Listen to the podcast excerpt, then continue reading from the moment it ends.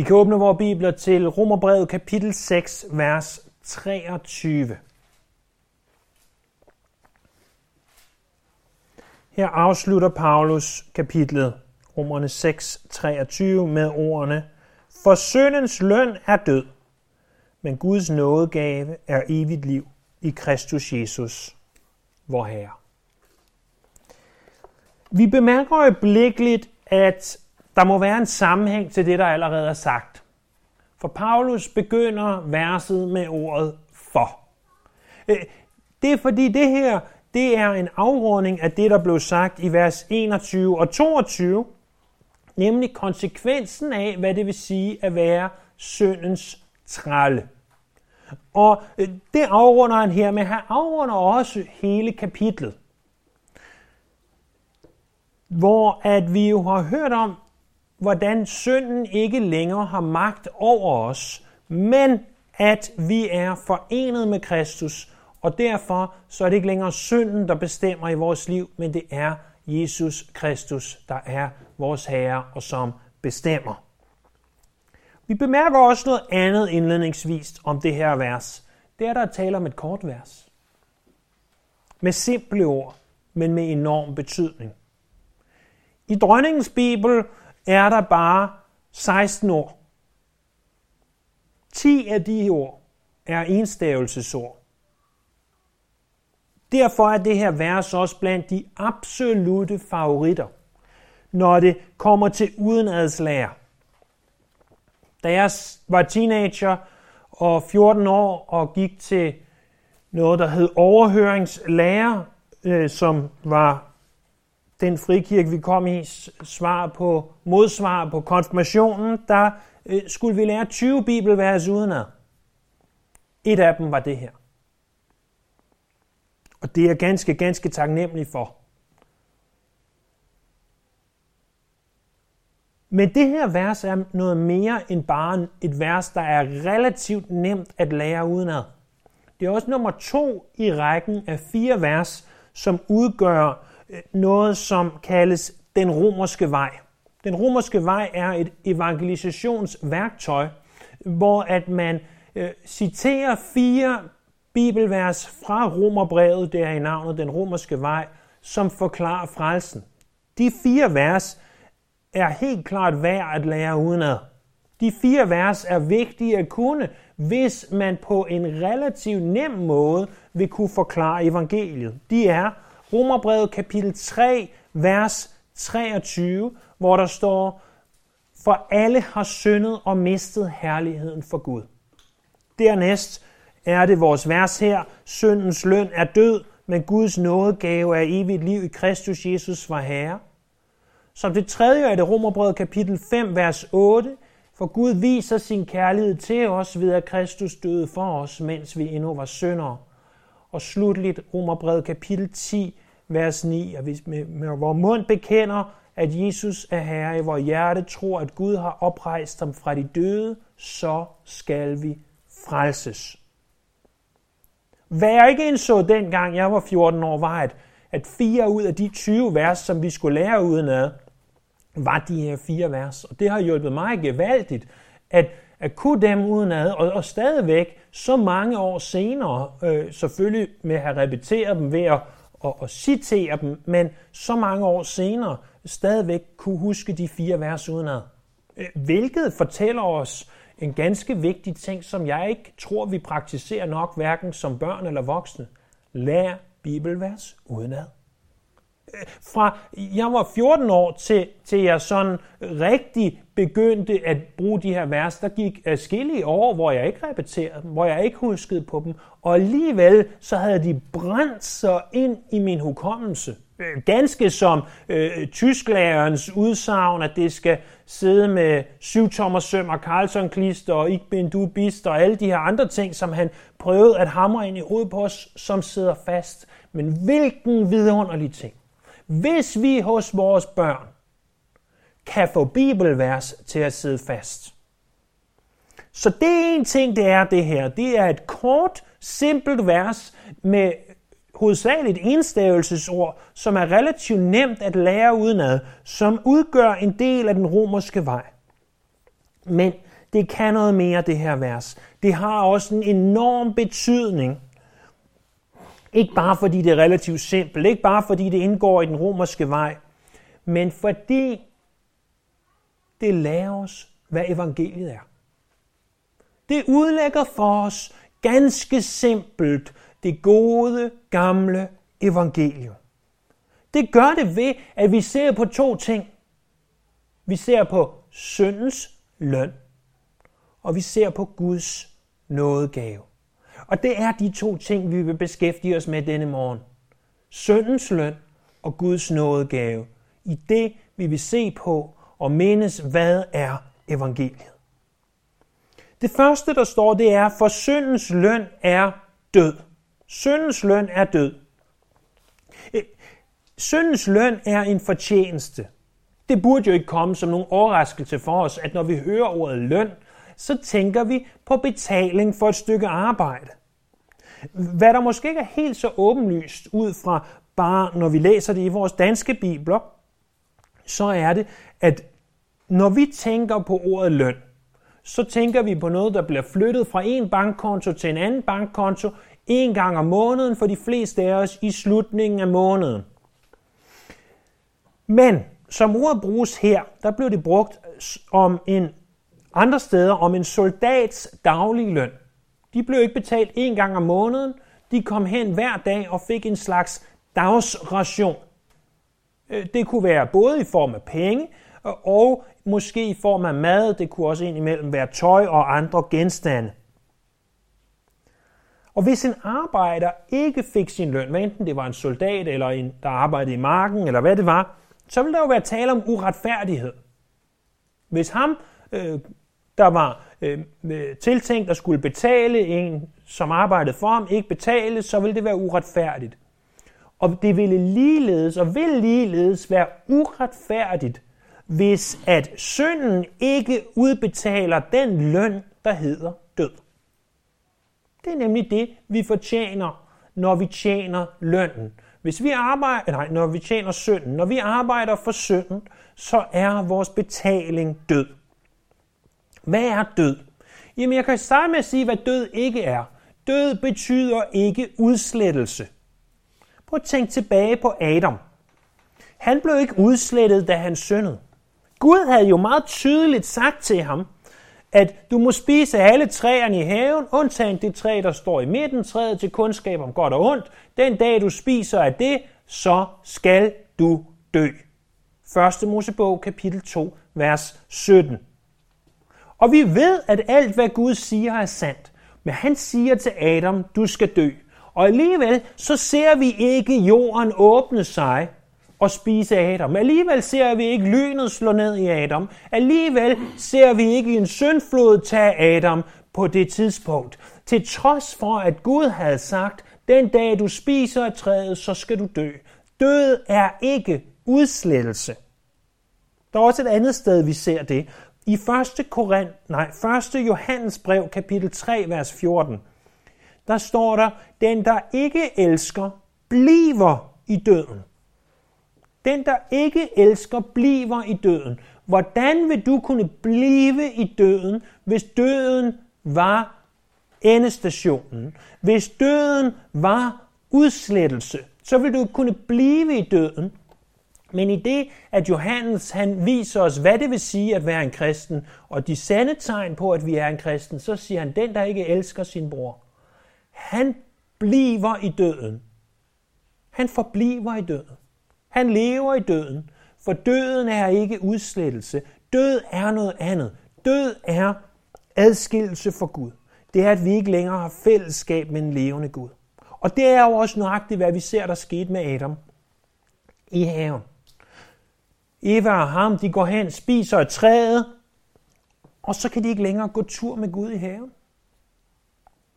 Og så opstår der det her offersystem, som gør, at den eneste måde, hvorpå de vil kunne få adgang til Gud, er ved at ofre, og så har de en adgang, men en begrænset adgang til Gud. Uden at skulle udlægge hele tabernaklet og, og alt, hvad der øh, rører sig omkring det, så prøv at tænke på, hvor begrænset den adgang var.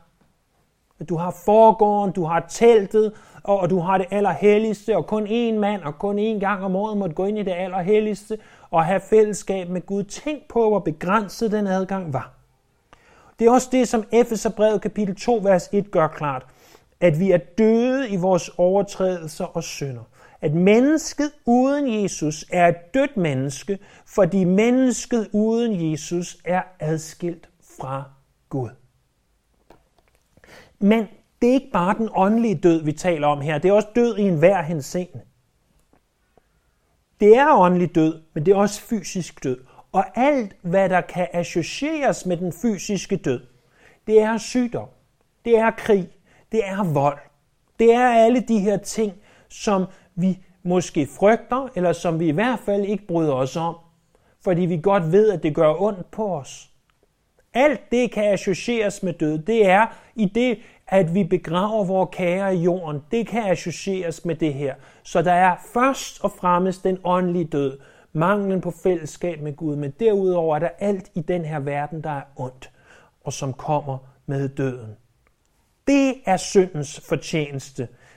Det er det, hvad hver en af os fortjener, fordi vi arbejder for synden. Det bør også understreges, at det her det er en daglig fortjeneste. Ganske som soldaten dagligt gik op og fik sin betaling, så lever vi dagligt, når vi er uden Kristus Jesus, i adskillelse fra Gud. Vi har ikke et fællesskab med ham. Og hvis en soldat af en eller anden grund blev sprunget over en dag og ikke fik sin dagsration, så vil det være en hård dag. Og for mennesket, der er uden for Kristus Jesus, må han eller hun hver eneste dag leve i afbrudt fællesskab med Gud. Og at hvert menneske, uanset om vi er i Jesus eller ej, må leve med konsekvensen af, at Adam og Eva, de syndede, og derved med, med det, vi normalt kalder død, det vi normalt kalder krig, vold, ødelæggelse osv. Det er det, som synden betaler os. Det er den betaling, vi får. Syndens løn er død. Hvis den ikke betaler, så vil det være uretfærdigt. Men du kan stole på, at synden er ganske retfærdig. Den betaler altid. Altid til tiden, og der vil altid komme død. Det vil altid ende med død. Det er død. Det er død her og nu. Men der er noget andet, vi ser. Vi ser også, at det ikke bare er syndens løn, der er død, men. Åh, oh, hvor jeg elsker ordet men. Hvor er det fantastisk, at der er en kontrast. Hvor er det vidunderligt, at det ikke stopper ved ordene syndens løn er død, men at det fortsætter ved ordet men.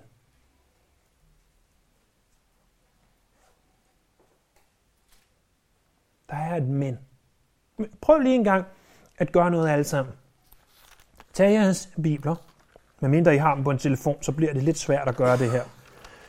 Prøv, prøv at finde Malakias kapitel 3, og hvis I sidder med en engelsk bibel, kapitel 4, for der valgte man at inddele det lidt anderledes. Det sidste kapitel i det gamle testamente. Prøv lige at finde det, det kapitel, bare lige et øjeblik. Held og lykke, hvis I sidder på en telefon. Og, og så, når, når I har fundet det, Malakias, den sidste bog i det gamle testamente, i den danske og engelske bibel, og så bladrer en side. En side. Hvis I i hvert fald har dronningens bibel eller noget, der minder om det, når I har det sidste kapitel i Malakias, så blad en side, og så se, hvad der står hvis I har gjort det samme som mig, så skulle der, det, er, det er jo ikke en tryllekunst det her, vel? så det er jo ikke sådan, så at, at men, men her, lad mig illustrere det, hvis I ikke har kunne følge med. Malakias, der står nogle ord her, og vi bladrer en side. På den her side, blanke side, imellem det gamle og det nye testamente, hvor der står, i hvert fald i den oversæt, eller i den version, jeg har, det nye testamente, der kunne du med rette tage Ikke en stor fed tus, for det gør man ikke i sin bibel, men en, en god, solid kuglepen og skrive ordet men. Men. Men. Fordi det er forskellen.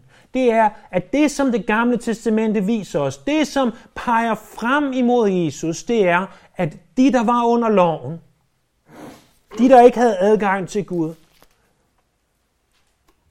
der er et men. Mændet ligger på den næste side i Jesus Kristus, vor Herre. Men Guds nådegave er evigt liv i Kristus Jesus, vor Herre. Øh, vi observerer øjeblikkeligt, at det er en Guds gave, at det er en helt anden måde, end det, som synden giver os. Det er en gave. Det er ikke betaling. Det er gratis. Det er ikke fortjeneste. Selvom det burde gå usagt, selvom jeg godt ved, I ved det her, så prøv at bemærke det andet ord. Men Guds nådegave. Det kan ganske simpelt ikke understreges nok. Det kan ganske simpelt ikke prædikes nok. Det kan ganske simpelt ikke indprintes nok i vores tanker, at frelsen kommer fra Gud. Det er Guds nådegave. Han har gjort det, som intet menneske kunne. Når vi i vores danske bibler møder ordet nådegave, så er det en korrekt oversættelse af det græske. Det græske er her karisma, som typisk oversættes til nådegave. Men det skal ikke sammenblandes med det, som vi typisk kalder nådegaver i 1. Korinther kapitel 12 og 1. Korinther kapitel 14. Øh, sammenhængen eksisterer ikke. Øh, det her, det er en gave, der kommer af noget.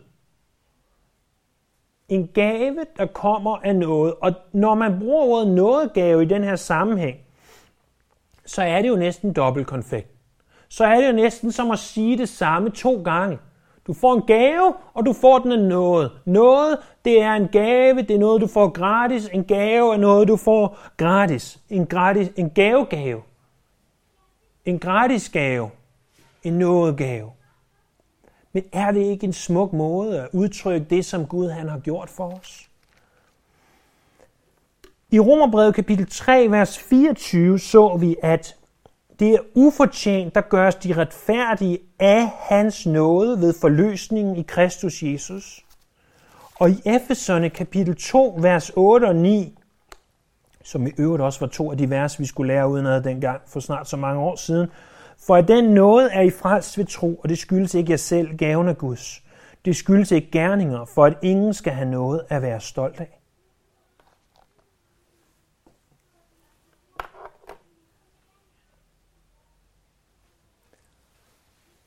Gaven af Guds. Det skyldes ikke gerninger. Det er noget. Det er ikke os. Det er noget. Det er noget, der kommer fra Gud, uden at vi fortjener det. Må jeg sige, du bidrager ikke med noget til din frelse. Det er noget Gud han gør. Du bidrager for det første ikke med dine gode gerninger. Du bidrager ikke med dit selvretfærdige liv. Men hvad der måske kommer som et chok for nogle af os, så bidrager vi ikke engang med vores tro. Tro er måden, hvorpå vi modtager det, men selve frelsen er ikke, fordi vi tror. Frelsen kommer fra Gud som en gave til os. Det er Guds nådegave. Hvad er Guds nådegave? Guds nådegave er evigt liv. Evigt liv. Det, som Gud giver os ganske gratis, ganske ufortjent, det er evigt liv.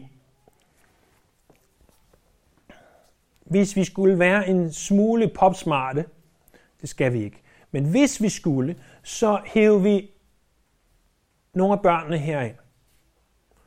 Måske de største af dem. Og så fik vi dem til at sige, hvad betyder ordet evigt?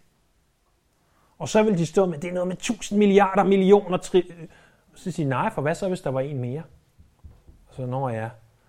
Og så bagefter, så kunne jeg godt begynde at, at udspørge dig som, som måske forældre eller bedsteforældre. Sige, kan du lige forklare ordet evigt for mig? Og, og så begynder du på en eller anden teknisk forklaring. Ah, jamen, det er noget, der bliver ved og ved. Jamen, hvad betyder det, vil jeg så sige?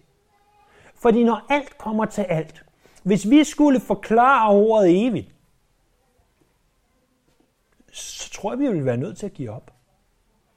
For vi forstår det ikke med vores små, ubegrænsede hjerner. Vi kan godt tænke over det, men noget, som bliver ved og bliver ved og bliver ved og bliver ved og bliver ved og bliver ved. Og så bliver det ved. Det, det er jo ganske umuligt at forstå. Men, men når vi tænker på noget, der er evigt, så tænker vi først og fremmest på længden. Hvor langt er der herfra og til universets yderkant, siger vi måske, jamen der er evigt. Eller hvor lang tid har Gud eksisteret? Jamen han har eksisteret evigt, siger vi. Men når der står her, at det er evigt liv, så er det ikke længden, der er det primære. Fordi vi har et evigt liv, men vi har jo lige for, for ganske få minutter siden konstateret, at døden er jo også evig. Døden betyder ikke udslettelse. Så hvis døden er evigt, og livet er evigt, så er det jo ikke bare det, hvor lang tid det varer, som, som betyder noget. Det, der er i fokus, er ikke længden, men det er kvaliteten.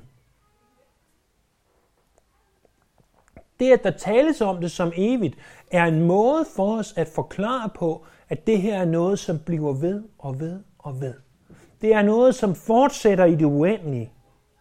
Men, men ikke kun i et spørgsmål om længde, men i et spørgsmål om kvalitet. Og må jeg sige en ting? Det begynder ikke først, når du dør. Det begynder allerede nu. Det, det er det, som er så utroligt. Det, som er så fantastisk, at det evige liv begynder allerede nu. Og jeg kan sige dig en anden ting. Hvis det ikke begynder nu, hvis det ikke begynder nu i det her liv, det evige liv, så begynder det aldrig. Det ved jeg godt, du ved. Men har vi ikke behov for at blive mindet om det? At dit evige liv er nødt til at begynde nu. For hvis du først dør på den her jord, og dit evige liv ikke er begyndt, så er der kun den evige død. Vi må naturligvis, når vi taler om Guds nådegave af evigt liv, mindes ordene. Nok de mest velkendte ord i, i skriften med god grund fra Johannes kapitel 3. For ligesom Moses ophøjede slangen i ørkenen, sådan, blev menneske, sådan skal menneskesønnen ophøjes, for at enhver, som tror, skal have evigt liv i ham. For således elskede Gud verden, at han gav sin enborne søn, for at enhver, som tror på ham, ikke skal fortabes, men have et evigt liv. For Gud sendte ikke sin søn til verden for at dømme verden, men for at verden skal frelses ved ham. Men der, hvor det måske er forklaret bedst, og prøv en gang at slå op der, i Johannes kapitel 17. Hvad er det evige liv? Johannes kapitel 17. Johannes kapitel 17 er den her ypperste præstlige bøn. Johannes evangeliets 17. kapitel.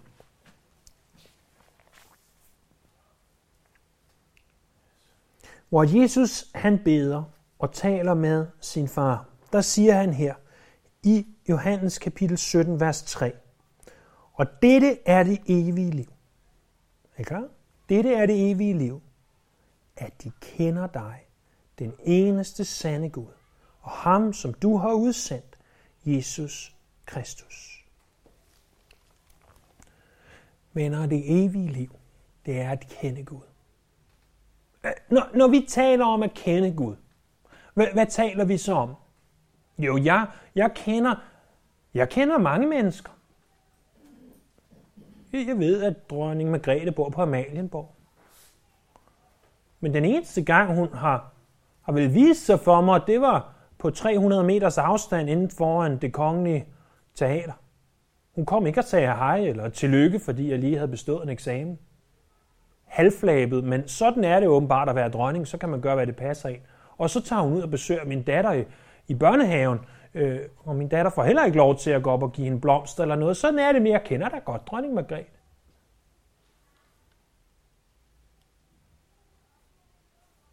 Jeg kender da også vores borgmester i byen, Kirsten Jensen. Jeg har ganske vist aldrig mødt hende, men jeg har set hendes billede hænge på mange lygtepæle. Og hører dig, at hun har været borgmester i mange år. Jeg er sikker på, at hun gør godt for vores by indimellem. Jeg kender hende da.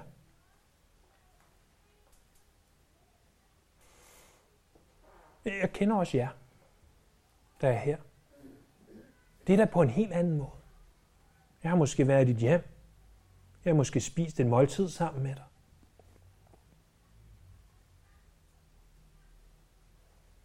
Og selvfølgelig kan jeg sige, at jeg kender mine forældre ganske godt.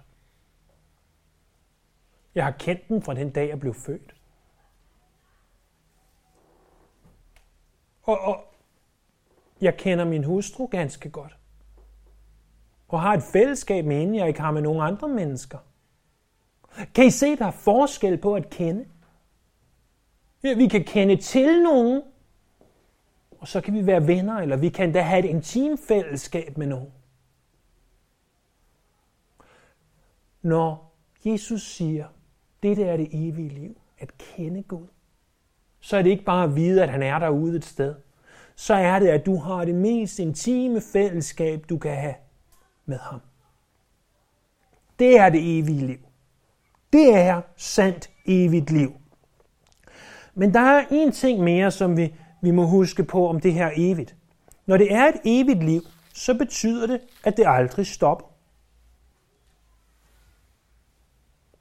Fordi, som allerede sagt, hvis vi skal forklare, hvad evigt betyder, så går vores små stakkels hjerner i stå. Det er egentlig umuligt at forklare, for det er noget, der bliver ved og bliver ved. Og en af grundene til, at vores liv i Kristus Jesus kaldes evigt, det er fordi det ikke stopper. Hvis du er en kristen, så skal du ikke være bange for, at det evige liv, det ophører i morgen. Så vil det ikke have været evigt. Så vil det have været begrænset til den tid, hvor du troede.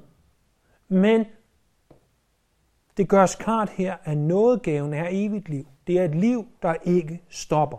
Hvis du er frelst, og det er en af hovedpointerne i Romerbrevet kapitel 5, 6, 7 og 8, det er hovedpointen, lad mig sige det sådan, i de fire kapitler, er, at hvis vi er retfærdiggjorte, kapitel 1-4, så kan vi være sikre i vores retfærdiggørelse. Men der er en sidste ting, der står her. Det er i Kristus Jesus, vor Herre. Paulus siger ikke bare, hvad det er, vi får, uden samtidig at sige, hvordan vi får det. Vi får det i Kristus Jesus, vor Herre. Løn, det er jo noget, der forbindes med penge. Og penge, der giver os mulighed for at købe. Men prøv en gang at tænke tilbage på den kontekst, det var skrevet i, om herrer og slaver, som vi talte om sidste gang. Forestil du dig efter en, en dags arbejde, eller måske et helt livs arbejde, at du kommer hen og står der som slave, og din herre han siger til dig, nu har du gjort et stykke arbejde. Det var da et elendigt stykke arbejde. Du har ødelagt min mark, du har ødelagt mit hjem, du har ødelagt mit rygte. Du er min slave, og du fortjener at dø. Det er det, synden siger til dig. Du har gjort et elendigt stykke arbejde, du har gjort det godt nok, du fortjener at dø. Det er det, jeg skylder dig. Og, og så træder Jesus ind og siger, ja, det kan jeg godt se, det er rigtigt, han fortjener at dø. Men jeg tager, jeg tager den betaling, jeg skal nok tage hans betaling, så jeg dør i stedet for.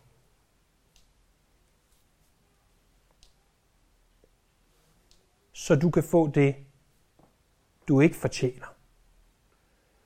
At det er i Kristus Jesus, vor Herre, betyder, at fordi vi er forenet med ham, så er vi i ham, og han er i os. Fordi vi er i ham, så er al vores synd skjult i ham. Og ved at han er i os, så er alt det gode, som han har gjort, tilskrevet, tilregnet os, således at det er, som om du har gjort det. At du er forenet med ham betyder, at vi adopterer af Gud, at vi er arvinger, at vi bærer god frugt, og ikke mindst, at vi har fællesskab med ham. Men bemærk de to sidste ord. Det er i Jesus Kristus, vor Herre. Alt det her er kun sandt om os, hvis Jesus Kristus er vores Herre. Har I hørt dem, der siger, at først blev han min frelser, og så gik der 27 år, og så blev han også min Herre? Jeg kan godt forstå, hvad man mener med at sige det. At man kendte til Gud, men han blev først rigtig Gud for mig, da han blev herre. Men han er ikke frelser, hvis han ikke er herre. Det er det, der fremgår ganske klart af det sidste vers i den romerske vej. Romerbrevet 10.9. Hvis du med din mund bekender Jesus som herre. Du er nødt til at bekende ham som herre, for at han kan være din frelser. Og hvis han ikke er din herre, så er han altså ikke også din frelser. Så siger du, det her, Daniel, det har jeg alt sammen hørt før. Faktisk var det det allerførste, jeg hørte. Det, det var nærmest den første prædiken, jeg hørte. Det var den her prædiken. Syndens løn er død, Guds nådegave og evigt liv i Kristus Jesus har vi virkelig behov for. Som kristne igennem 5, 10, 15, 20, nærmest 50 år, behov for at høre det her en gang til? Lad mig forklare dig her til slut, hvorfor jeg tror, du har behov for at høre det her igen. For det første, fordi vi så lidt glemmer. Jeg ved ikke med dig, jeg glemmer lidt. Jeg glemmer, hvor jeg har lagt mine nøgler, jeg glemmer, hvor jeg har lagt min telefon, jeg glemmer mange andre ting, som ikke behøver at blive nævnt her. Jeg glemmer masser af ting. Og hvis du er bare en snært ligesom mig, så glemmer du også, hvad evangeliet egentlig er. Det kan være, at du, ligesom nogen, gør evangeliet til moral eller etik eller til noget akademisk. Men evangeliet, det er ikke de ting. Evangeliet, det er syndens løn, og evangeliet, det er Guds nådegave det er, at du har et behov på grund af syndens løn, og at Jesus opfylder det behov ved Guds nådegave. Så fordi vi let glemmer, så tror jeg, det er vigtigt, at vi har hørt det her igen. For det andet, så tror jeg, det er vigtigt, at vi hører det her igen, fordi det måler vores temperatur. Hvis du ringer 1813 eller ringer til lægen øh, et eller andet, og, og så siger du, at jeg fejler alt muligt, og så siger de, har du målt din temperatur? Og så sidder man, bøh, bøh, bøh, det ved jeg ikke. Jamen, vi skal have din temperatur, så vi ved, om du, om du er varm eller kold, eller hvad du er. Eh, må jeg sige, at når vi lytter til en prædiken som Romerbrevet kapitel 6, vers 23, så er det en måde at måle vores temperatur. Fordi det du føler i dit hjerte, når du hører de her ting, det er med til at måle din temperatur. Og må jeg sige, at hvis det eneste, du har følt i dag, det er, åh, oh, det vidste jeg godt. Det vidste jeg også godt. Det vidste jeg også, stopper han ikke snart. Jeg har hørt det tusind gange før. Det har jeg ikke behov for at høre. Hvis det var din følelse, så undskyld mig, så er dit hjerte koldt. Hvis din følelse derimod var, hvor er det fantastisk, hvad du har gjort for mig, Gud. Jeg ved godt, jeg har hørt det tusind gange før, men tusind og en gang skader ikke. Er det ikke sandt, at de ting, vi godt ved, og som vi godt kan lide at høre, dem vil vi gerne høre igen? Kan jeg nogensinde fortælle min hustru nok gange, at jeg elsker hende? Og det har du sagt nok. E- eller kan mine børn øh, nok gange øh, kalde en far, eller hvis man er farfar, kalde en farfar, bliver man ikke glad hver gang? I den ene eller den anden grad? Det måler vores temperatur. Det måler vores temperatur, når vores hjerter varmes af at høre det gode, gamle evangelium. Det indikerer, at du er på rette vej. Det indikerer, at du er i troen. Og må jeg sige en tredje ting, en tredje grund til, at vi skal høre det her igen, Fordi intet er vigtigere. Hvis du tænder for fjernsynet nu, hvis du slår op på nyhederne nu, hvad, hvad er så overskriften igen? Coronavirus. Hvorfor er det er så vigtigt for medierne? Måske fordi de ikke kan finde på andet at skrive om, det ved jeg ikke. Men, men hvis du møder et andet menneske, i hvert fald så en, som du ikke har set i bare få dage eller få uger, uh, hvad må der nu sker med den nye coronavirus? Skal vi nu lære hele det græske alfabet, eller bliver det kun noget af det græske alfabet, vi kommer til at lære? I øvrigt, som en fun fact, de har sprunget bogstavet XI over, øh, som egentlig var noget af det næste, de kom til XI, fordi at det er der en kineser, der hedder, og ham vil de ikke opkalde en coronavirus efter. Så ja, det er sådan, det er med det græske alfabet. Men, men det er det, der er på alles læber. Det, det er det, der er vigtigt for folk. Det er det, som samtalen falder på.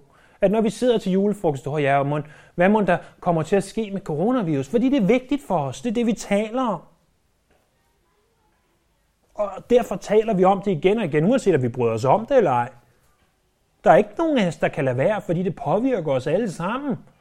Hvorvidt vi skal gå rundt med mundbind på, og hvorvidt at butikkerne bliver lukket ned, og hvorvidt at skolerne bliver lukket ned, og hvorvidt vi må rejse og ikke må rejse. Det påvirker os, og det er jo naturligt nok, at vi taler om det. Men må jeg proklamere den her formiddag, der findes intet vigtigere. Intet mere fantastisk, intet mere vidunderligt. Intet mere aktuelt end at syndens løn er død, og at Guds nåde gave er evigt liv i Kristus Jesus for Herre. Der findes intet vigtigere. På enhver forside på nyhederne, på enhver samtale, burde det være vores samtaleemne. For mennesker uden for vores dør, de er direkte på vej imod deres betaling for syndens løn. De er direkte på vej til at få den død. De er direkte på vej i den evige død, og dine naboer, dine venner, dine kollegaer, de er ved at få udbetalt deres løn. Men der er en stemme i ørkenen, der kan råbe, at Guds nåde kan være evigt liv i Kristus Jesus vor Herre. Og det er din stemme, det er min stemme. Der findes ikke det vigtigere budskab, og derfor tror jeg på, at det også er aktuelt. Og det er vigtigt at gentage det her igen og igen og igen. For vi glemmer så let. Det måler vores temperatur. Og der findes altså intet vigtigere. Intet. Intet vigtigere. Lad os bede. Himmelske far, skaber Gud. Vi ved godt, at der er en verden udenom os, der er fortabt. En verden, som står til at få udbetalt deres løn hvert øjeblik, det skal være. Hvert øjeblik, at sygdom rammer dem. Hvert øjeblik, en bil rammer dem her. Hvert øjeblik, at tiden render ud. Og lønnen skal betales. Men her, vi ønsker ikke for nogen, at de skal få den løn, de fortjener. Vi ønsker, at de skal få den og modtage den gratis gave, som du giver må vi proklamere dig. Må vi fortælle det evangelium, som vi påstår, vi kender så godt. Må det altid være på vores læber, Herre. Må det altid være i vores tanker. Må du gøre vores hjerter begejstret for det igen. Må vi, selvom vi siger, at jeg har hørt det tusind gange før, så huske, at det er det største kærlighedsbudskab, der findes. Det mest vidunderlige af alt. At du er Immanuel, Gud med os. At du blev menneske, Jesus, for at fortælle os, og ikke bare fortælle os, men vise, og ikke bare vise, men skabe vejen til fader. Vi priser dig, her, og i det vi går juletiden i møde, må det her altid være i vores tanker. At lige så fantastisk som fællesskab med familien og dejlig mad og gaver kan være, så findes der intet mere vidunderligt end det gode gamle evangelium. Om at syndens løn er død, men Guds nådegave er evigt liv i Kristus Jesus, vor Herre. Vi priser dig for det. Vi lover dig for det. Og herre, jeg står her i dag for at sige, at jeg kan simpelthen ikke få nok. Jeg kan ikke høre det nok gang.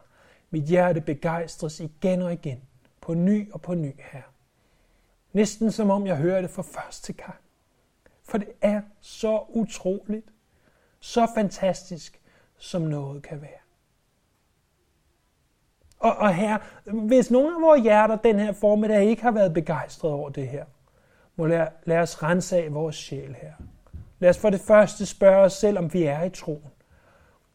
Og for det andet vende tilbage til vores første kærlighed med dig.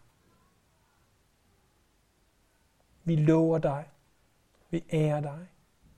Vi priser dig, og vi ophøjer dig. Vi giver dig al ære og hed og pris. Du er den eneste, der fortjener det. Halleluja.